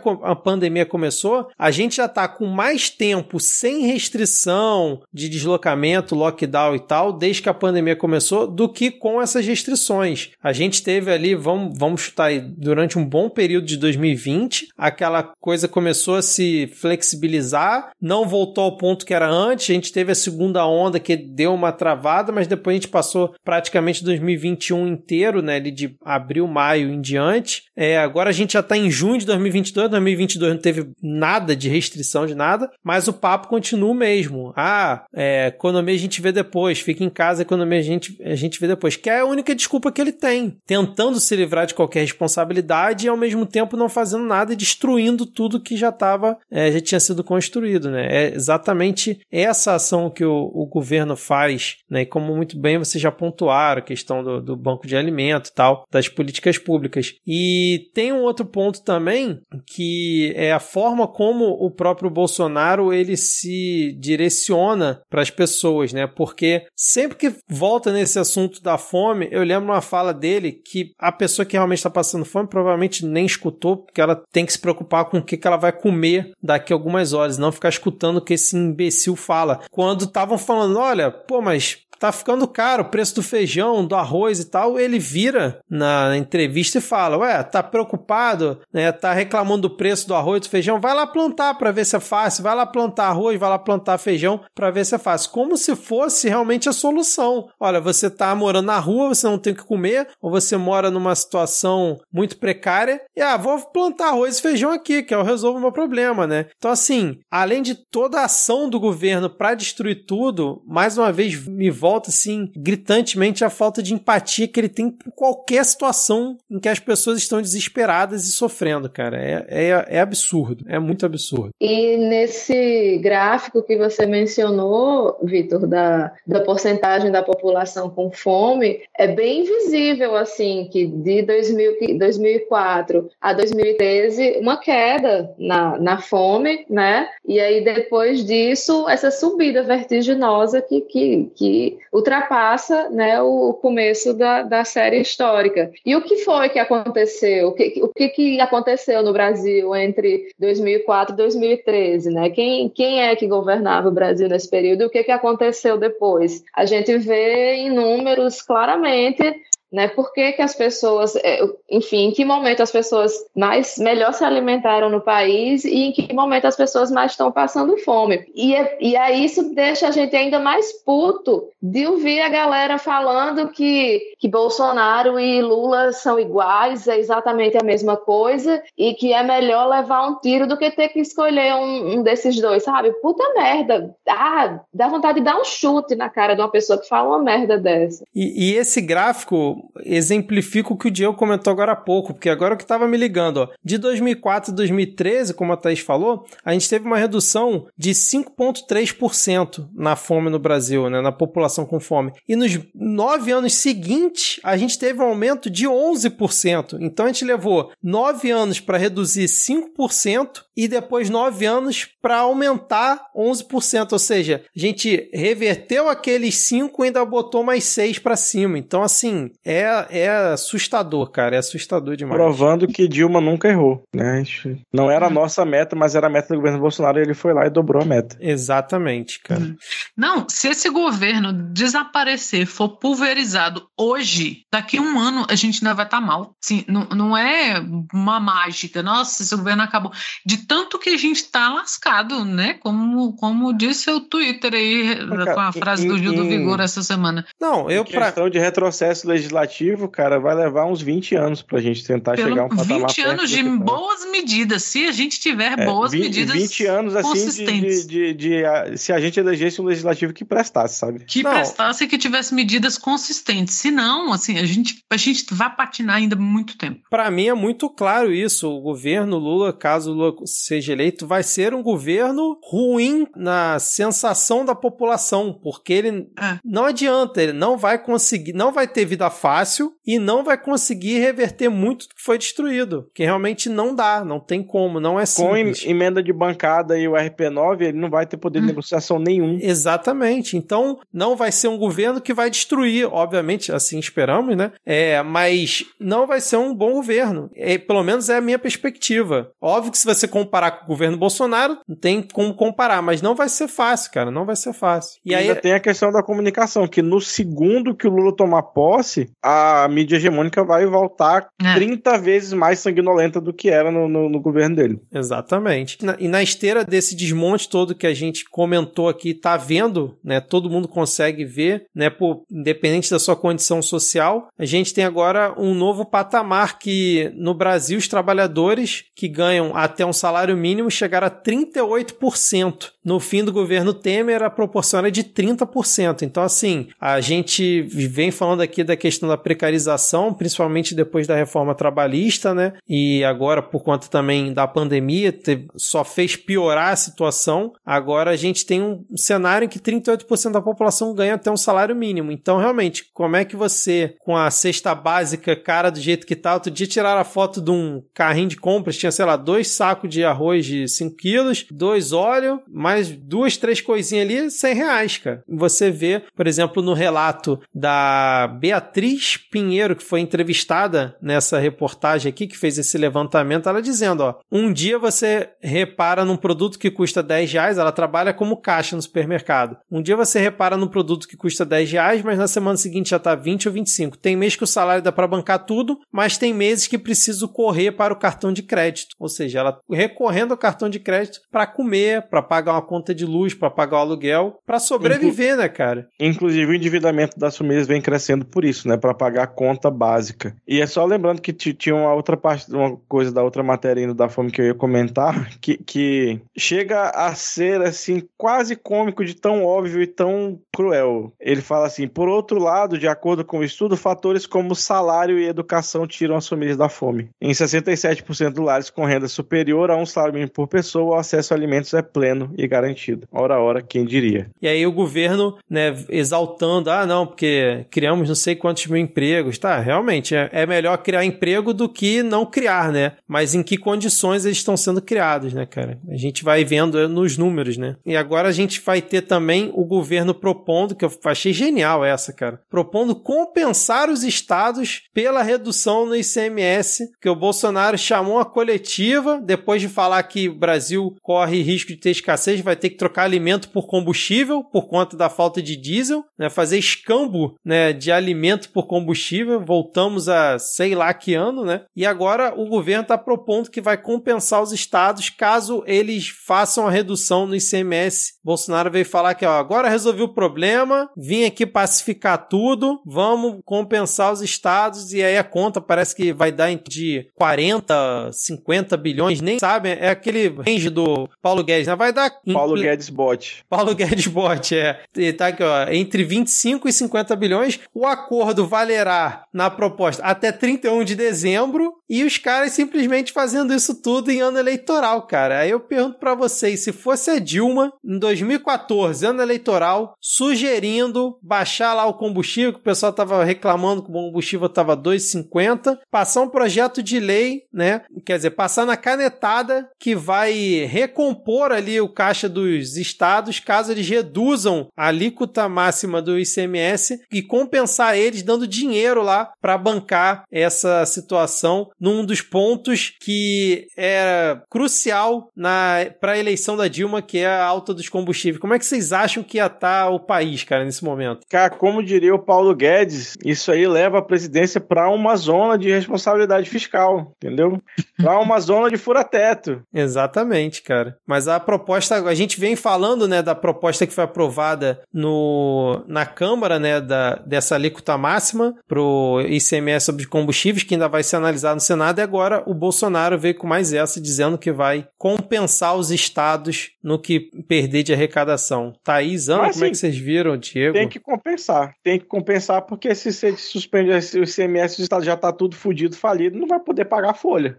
E você falou do governo Dilma, imagina como ia estar o adesivamento dos carros no Brasil se Dilma tivesse na presidência. Ia ser uma loucura. A gente, a gente sorte dela que ela não é presidente. Se- Se fosse também não ia estar esse preço, né? A gente sabe, mas enfim.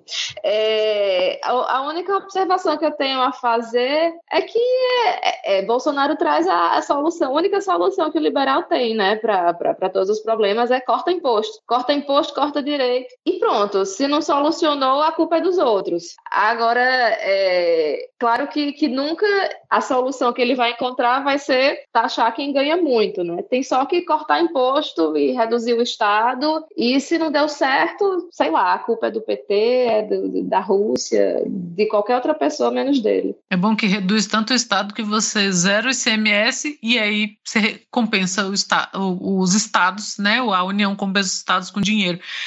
Eu sou contra, na maior parte das vezes, chamar esse governo de burro, porque eu acho que ele não faz as coisas na burrice, ele faz no, na política do- da morte. no mesmo veneno, na do maldade. veneno. Mas tem umas coisas que estão ali no. Cara, sério, assim, você será que alguém acha, você acha muito inteligente pensando nisso? Sabe? Pensou assim, caralho, eu sou o ministrão mesmo, né? Olha, a gente zera e aí a gente paga. Porra, cacete! Nossa, esse bicho.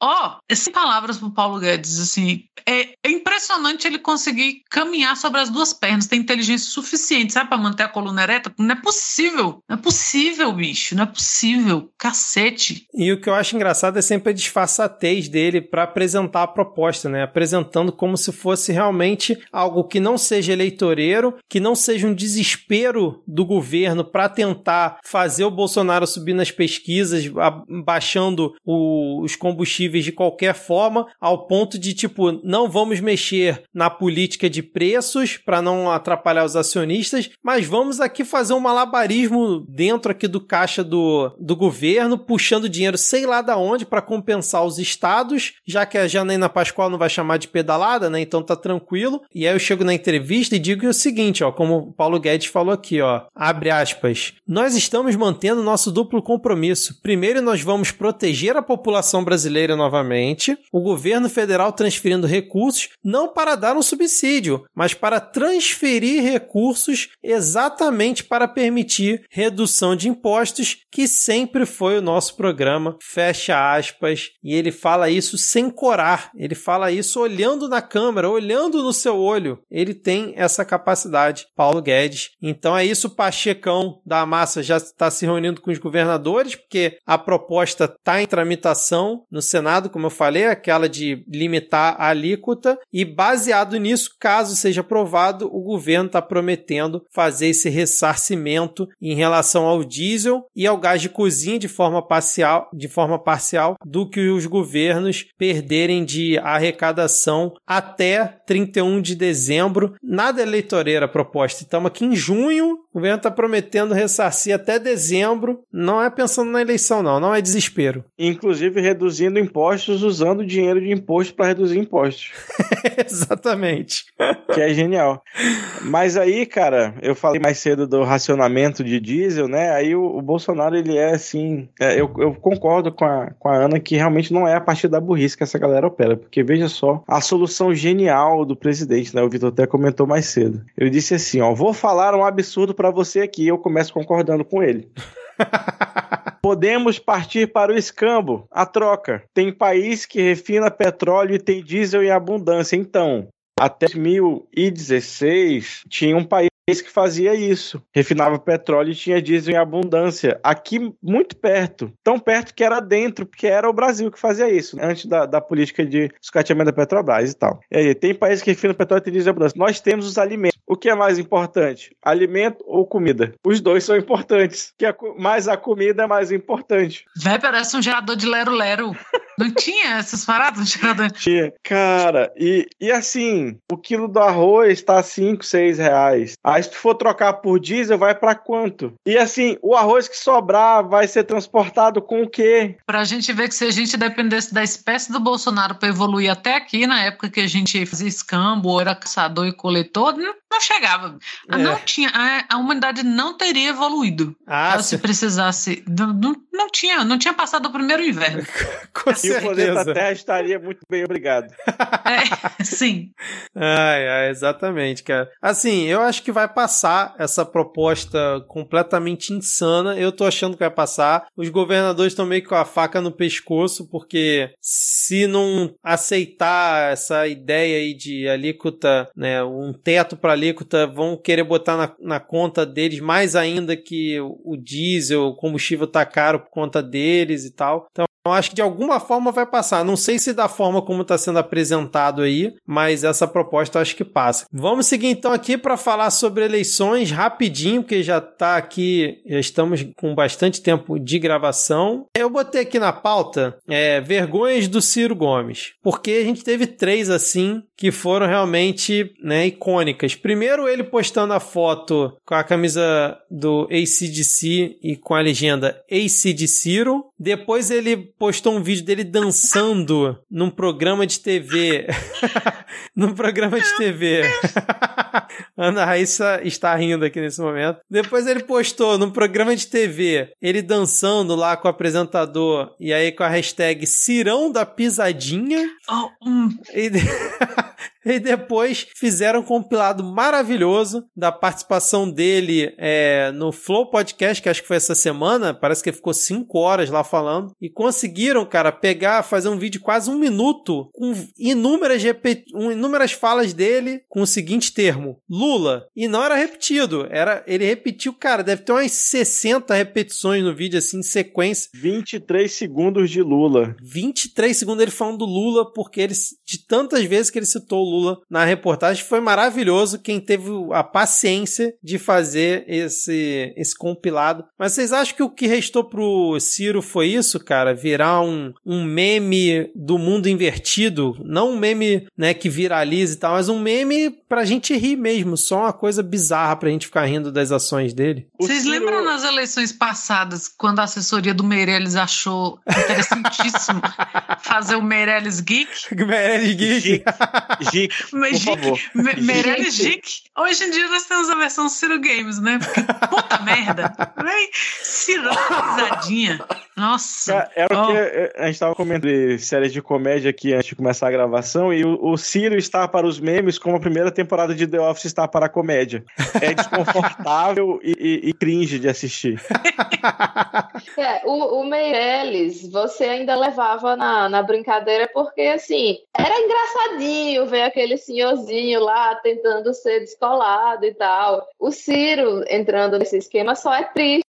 Porque a gente sabe o potencial que ele tem de falar Sim. coisas legais, inteligentes. Pô, a gente viu o Ciro em 2018, ele, ele conseguiu é, conquistar muita gente com o que ele falava. Mas o bicho entrou assim numa. Inclusive, eu não assisti o Ciro no Flow, um pouquinho o Luigi é, comentando hoje de manhã na live dele. Uhum. E o Ciro falava coisas interessantes, sabe? Falava, enfim, as coisas que ele fala que o pessoal que vota nele gosta. Mas aí o bicho entra nessa de Ciro, Ciro, pô, Ciro Games que o bicho não fala nada de game, que não joga game com ninguém, já começa a estar errado daí. Aí o bicho começa a falar mal do Lula e falar que ele é ladrão. Eu sou um, um grande indignado com o Ciro Games não ter videogames. Pois é, velho. Pô, bicho, propaganda enganosa, sabe? É que nem quando eu fui em, em, em Belo Horizonte, cheguei lá num lugar chamado Kiberama e não vendia kibe. Você tá enganando a pessoa, sabe? Você tá enganando o, o, seu cliente. Então, assim, eu acho que o Ciro não precisava disso e, e ele vai, ele tá afundando aí a carreira dele. Eu acho que vai, eu, eu aqui fazendo meu exercício de furologia, eu acho que ele vai perder muito eleitor pro Lula mesmo daqui pro fim, sabe? Daqui para outubro, acho que vai ter muita gente que, que, que vai querer resolver essa história logo no primeiro turno e que vai se cansar dessa, dessa amargura do, Ciro Gomes. É amargura mesmo. Nossa, é assim, é... e é um amargurado desesperado, né? Porque Eu, nossa, é, é total o que a Thais falou, assim, não tinha por que o Ciro entrar nessa. Só que ele levou pro lado da amargura. E aí, em algum momento, ele achou uma ótima ideia, sei lá, chamar o Lula de ladrão e, e repetir o toda essa cantilena bolsonarista aí. E sacou, Cirão da pisadinha? Sério, assim, você trata... Primeiro, porque ele não tem um eleitorado jovem para dizer que é descolado. O eleitorado dele é um bando de millennial que, por favor, eu falo pelos meus amigos que votam nele, assim, chega, chega, sabe? O millennial que usa a camisa do ACDC, tipo aquele, aquele gif do, do Hello Fellow Kids, naquele filme, é o Ciro. E os eleitores do Ciro são essas pessoas, sabe? Os eleitores do Ciro com a camiseta Music Band. É. E, e assim, aí eles se acham o supra-sumo do QI, da inteligência, porque o, o dólar é trigo e o trigo é pão. E sim, cara, sabe? Faz sentido as coisas que ele fala, mas ele envolveu tudo que ele falava numa dose de amargura e quer enfiar na goela do brasileiro. E aí depois tudo que acontecer, saibam que vai um cirista, ele, o cirista vai aparecer e vai falar que se o Lula não fosse o Lula, o Ciro era a Lula. E a gente vai viver esse inferno para sempre, porque eles vão nos infernizar para sempre. Exato, e como a Thaís falou do Ciro Game, né? Se a gente não pode confiar no cara que faz um programa Ciro Games e não tem games, como é que vai confiar que ele vai implementar o Plano Nacional Desenvolvimentista lá do, do livro dele, né? Não dá pra Como ler. que ele vai tirar o nome da gente do Serasa? É, exatamente. Se ele não joga nem, nem um Mario World, ele teve a capacidade. é, pois é. Sim. Enfim, vamos seguir. Mas agora, Ah. é, é, Vitor, a Hum. gente vai dar uma pausa aqui na política e vamos falar sobre biologia. Por que, Diego? Porque vamos falar sobre aves migratórias. E aparentemente o Tribunal Regional Eleitoral do Estado de São Paulo decidiu que o marreco não é uma ave migratória. e a curta temporada que ele passa naquele estado não configura domicílio eleitoral. Foi a decisão que tomou aí o, o TRE em uma ação de clara vingança e perseguição política por parte do Partido dos Trabalhadores contra o Sérgio Moro. né, que foi Então que- quer dizer que eu não posso usar foto de comidas locais como comprovante de residência? Exato, cara, é um absurdo Que isso. absurdo. Quer dizer que eu posto um sanduíche de mortadela do Mercadão e não posso usar isso como, tipo, estou morando aqui? Caraca. Aparentemente, porque da vez que eu fui lá comer esse sanduíche, a moça que tava me atendendo falou: esse nem é bom, pede esse outro aqui. Talvez o segredo seja pedir o de pernil com queijo do reino e não de mortadela. os trabalhadores unidos, olha aí. Trabalhador que reconhece trabalhador, bom demais. Cara, é isso. O Marreco, nem o último suspiro dele parece que vai rolar, né, cara? Porque ele já tava bem nas pesquisas pro Senado em São Paulo e agora tá arriscado ter que disputar com o Deltan no Paraná, né? Se não aceitar. E né? devendo dinheiro, né? Que a gente já E falou aqui que ele tá né? devendo dinheiro. É, Dois milhões aí já. Imagina ele tendo que disputar com o Deltan e o Álvaro Dias, cara. ou um dos dois, né? Ou o Deltan ou o Álvaro Dias. Vai ser assim, Ah, eu, se fosse ele, saía pra deputado estadual. Foda-se. Vereador. Ó, triste fim de Policarpo Quaresma. Ah, mas olha só. Eu gostei daquele tweet do Moro. Moro, Paulo. Não mora. Não. Vou te mandar. Moro, moro. TRE. Não mora. Mas não importa o quanto vocês riam e ataquem o ex-juiz. Inclusive, eu quero tirar uma breve pausa para agradecer a ele por ter renunciado ao seu cargo na magistratura. Né? Isso foi um, um grande benefício para o Brasil que ele gerou. E aí acaba aqui. O Vitor. Perdendo o Vitor. Mas quer dizer que vocês podem rir, vocês podem escarnecer, mas o Moro, ele é maior do que vocês. O Moro, ele não é mais uma pessoa, o Moro ele é uma ideia. Meu Deus. Porque Onde ele vai a Minas Gerais lançar um movimento batizado de Moro. Movimento Organizado República e Ordem. O que não quer dizer nada. Eu adorei. Não quer dizer nada. Ai, meu Deus do céu, cara, eu ainda tô rindo desde a outra lá do. Moro, piada mora. do Moro. Ah, é muito bom. É, é realmente maravilhoso, é uma pérola. Ai, só o Sérgio Ai. Moro pra fazer a gente, a gente ter um ataque de riso depois de tanta desgraceira que a gente já falou nesse episódio. Puta que pariu, cara. Puta, é, meu Deus do céu. Ai, ai, mas é isso, cara. O Moro fundando aí seu movimento. Ia, ia ser hoje o evento, não sei se aconteceu. E agora sem poder se candidatar por São Paulo até segunda ordem. Isso é só um desdobramento, esse movimento Moro do Moro. Meu Deus do céu, que ridículo. Isso é só um desdobramento da foto da Rosanja Conge com a máscara do Moro. Vocês lembram? É o Foi ali que tudo começou. O Foi Moro ali que verso. tudo começou. É Sérgio Moro no multiverso da loucura. Ah, eu só queria dizer aí pro, pro Moro que transtorno de personalidade são um problema real. Procure ajuda, né, se você precisa. O, o- me, lem me lembra muito do Andy Verde, toda essa história, né, do Moro Moro. Deus, é. Então, é... Força aí pra toda a família Moro e para todo o movimento Moro. E o bom é que o William Dafoe poderia fazer o Moro, porque ele também sofre de ausências de lábios. Ia dar certinho. Ah, Operation Car Wash. Ai, meu Deus do céu, cara. Ai, provavelmente no título do episódio vai ter o nome do Andy Verde, cara. Só pela referência. Meu Deus, é muito bom. Ai. Moro, Moro, Moro. Eu não moro em São Paulo. Para o Moro, é claro que tudo foi uma manobra eleitoral do PT que teme ele como candidato em São Paulo. Uhum. Exatamente, cara, A exatamente. gente teme, Moro. tá? Aí, a- sei lá, a Glaze passando a mão no ombro deles. Tudo bem, a gente tá com medo. Ai, ai. Só pra gente se encaminhar aqui pro final, mais um tópico rapidinho aqui. O que foi o Lula no evento ao lado de Geraldo Alckmin antes dele ser diagnosticado com Covid-19? Inclusive, de- desejamos pronta recuperação aqui pro Lula e pra Janja. Ele é ao lado de Geraldo Alckmin, padrinho de Ricardo Salles, na política, perguntando: de onde que veio esse tal de Ricardo Salles, hein, cara? Foi uma das cenas, assim, maravilhosas dessa semana também. Foi cara. a hora que o Alckmin, sabe quando você atende o telefone fingindo que não é com você, assim, de cabeça pra baixo, você sai, opa, pra atender o telefone, foi o Alckmin. Você não, ah, alô, ah. Aí o telefone toca quando você tá segurando, porque puta merda.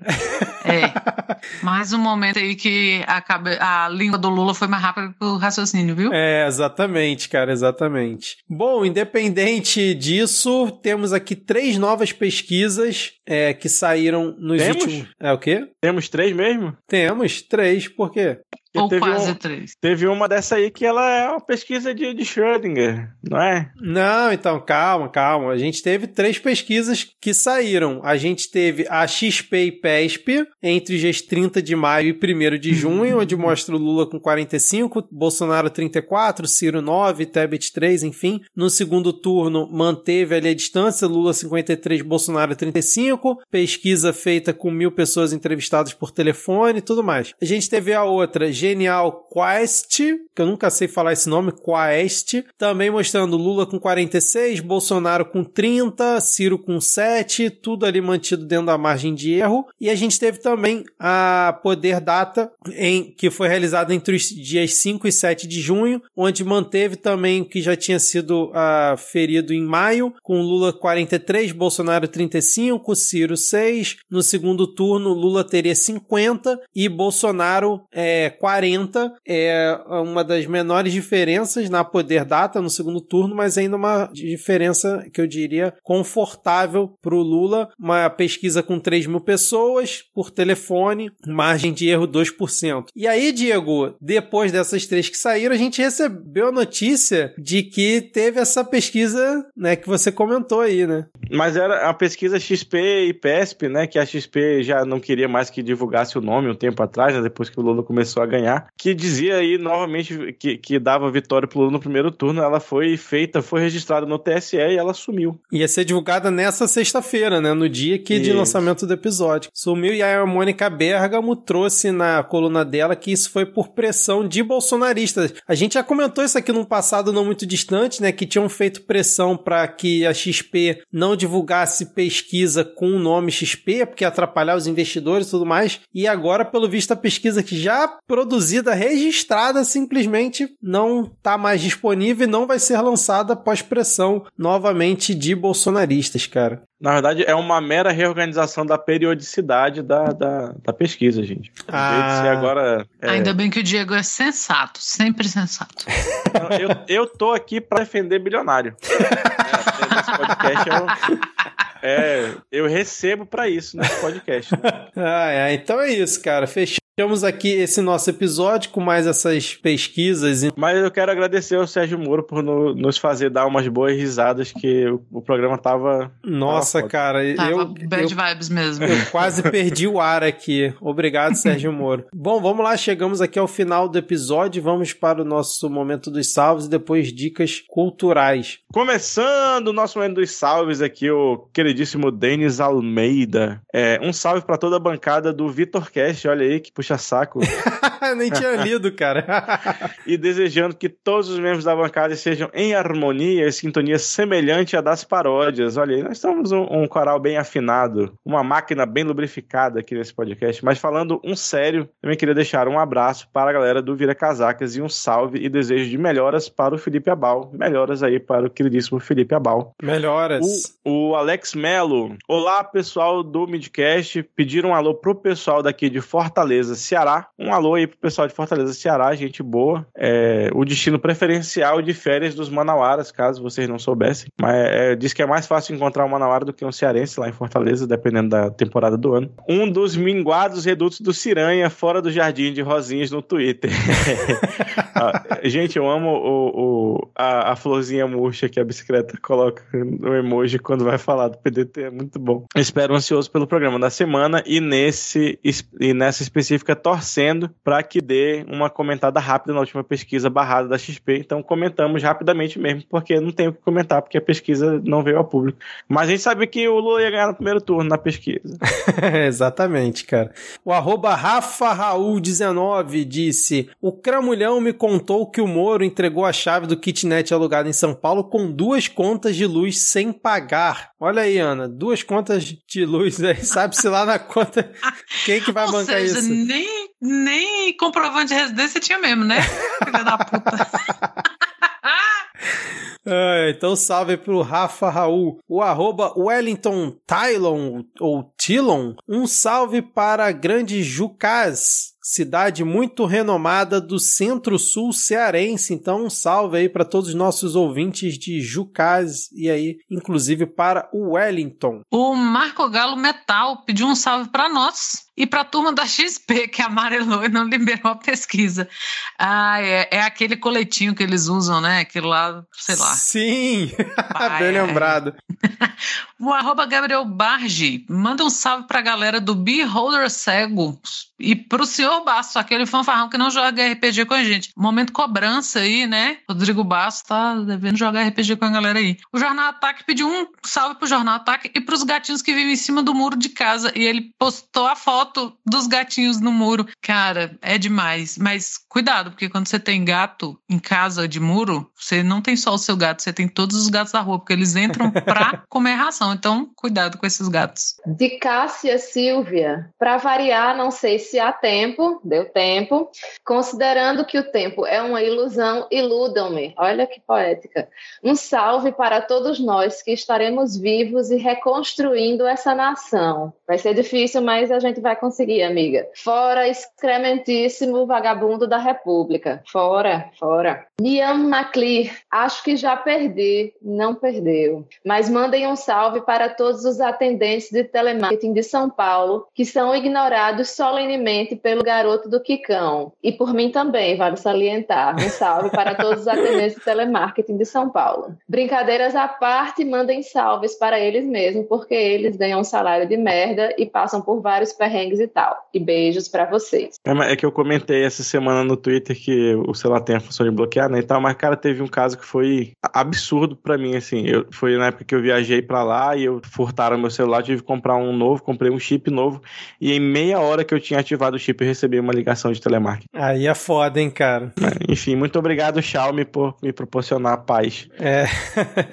É, é, nossa, Xiaomi, melhor celular. O meu também. Eu só vejo depois, assim, as centenas de bloqueados, mas Cem- é, é, tipo, da 6 horas da tarde tem 192 chamadas bloqueadas, eu falei. ó, bom demais. Mas realmente um salve aí pra galera do telemarketing que, Sim. que sofre não sabe só. a culpa não é de vocês. Exatamente, exatamente. Dicas culturais, quem quer começar aí? Eu posso começar. Vou falar de uma das pessoas que eu mais odeio na vida, Ciro né, Gomes. é o- Não, Ciro Gomes ainda rio, uma pessoa que não me faz nem rir, que é quem? Paulo Guedes. Paulo Guedes. É, outra pessoa que eu odeio tanto quanto é o Deltan Dallagnol, mas fica para outro dia. Meu Deus, mas o Deltan é, é patético, não é questão de ódio, é de patético.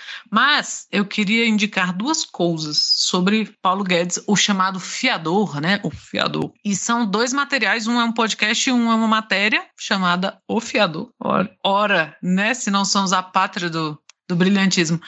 E um deles é uma, uma matéria antiga, antiga, né, de 2018, da Piauí, da Malu Gaspar, que é sobre o, Guedes. Eu sei que já tem tempo, assim, mas vale a pena. Quem não leu, é, na época foi bem falada, ela é uma ótima. Eu reli recentemente, vale a pena reler, assim, para a gente ver de onde que saiu essa maluquice e para reforçar isso que a gente vem dizendo aqui, que não é burrice, pataquada, não sabe o que está fazendo, ele sabe, né? E o grande culpado por trás do Bolsonaro é ele, assim, por mais que a mídia queira colocar ele como, ah, o Bolsonaro usou, né, de, de ali, de escora, porque ele, teoricamente, seria um cara mais equilibrado. Não é, sabemos que não é. Ele só coloca o prato embaixo do pão, assim, o Pires é a única coisa. Então, chamou o Fiador, da Malu Gaspar, tá lá na Piauí, a edição 144, de setembro de 2018. E outro é um episódio curtinho, de 25 minutos, do Imprensa em Pauta, que lançou agora esse primeiro episódio, tá no Spotify. Eu ouvi no Spotify, deve estar nos outros locadores, que eles fazem um, um levantamento. Vou até olhar aqui, eu deixei o Spotify aberto para ler para nós. É, é uma pesquisa rápida, eles falaram com economistas e com outras e com, com jornalistas de economia que estão há mais tempo, né, cobrindo pauta de economia. E, e o que, que saiu? Quem é o Guedes? De onde veio o Guedes? Por que o Guedes foi escolhido, né? E por que que ele foi o fiador do, do Bolsonaro, né, desse governo para dar essa desculpa aí para os Faria Limers? Ah, não, ele é meio doido, mas o Paulo Guedes segura a onda. Vimos que não segurou, estamos num buraco e a culpa é dele também e chama Guedes o fiador.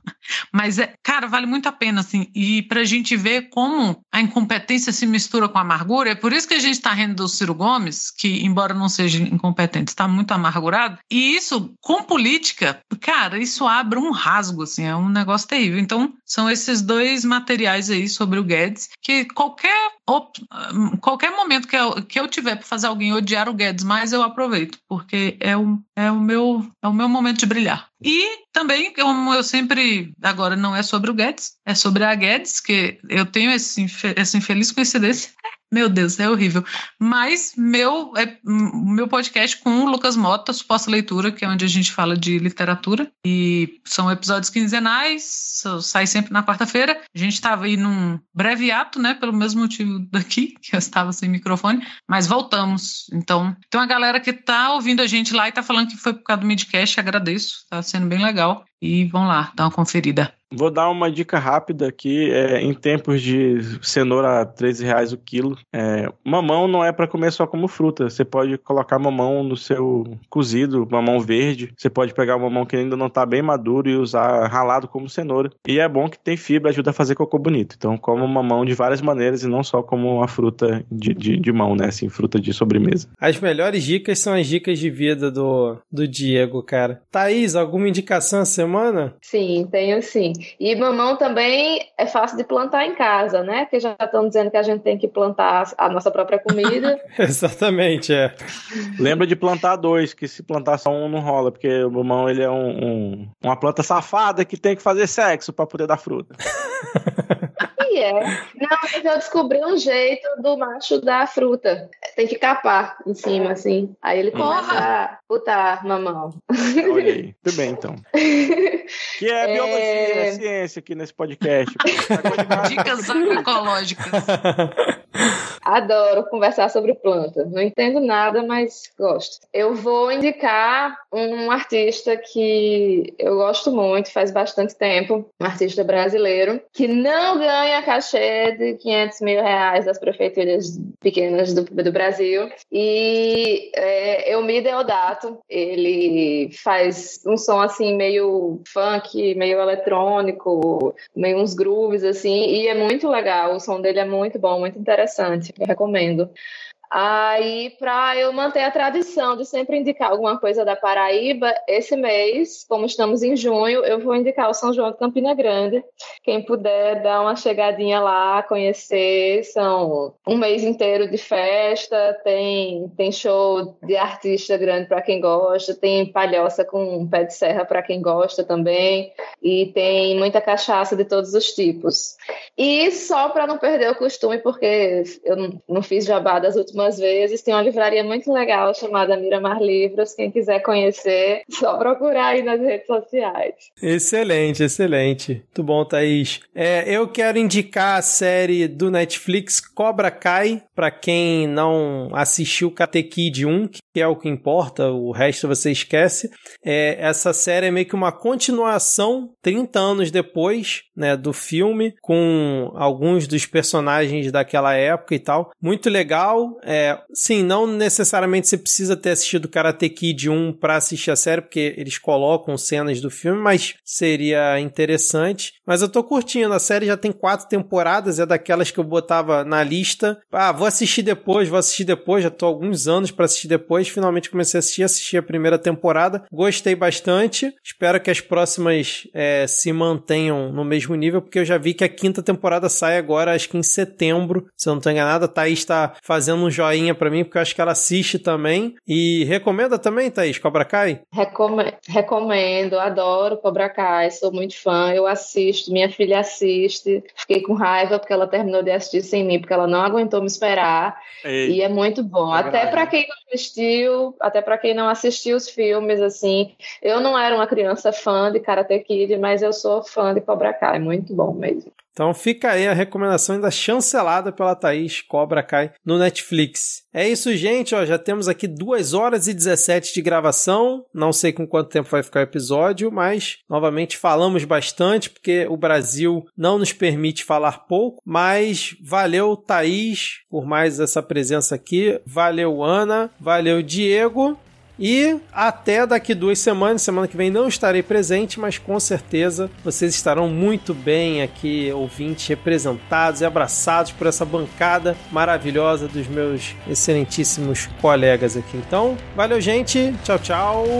Valeu. Alô. Valeu.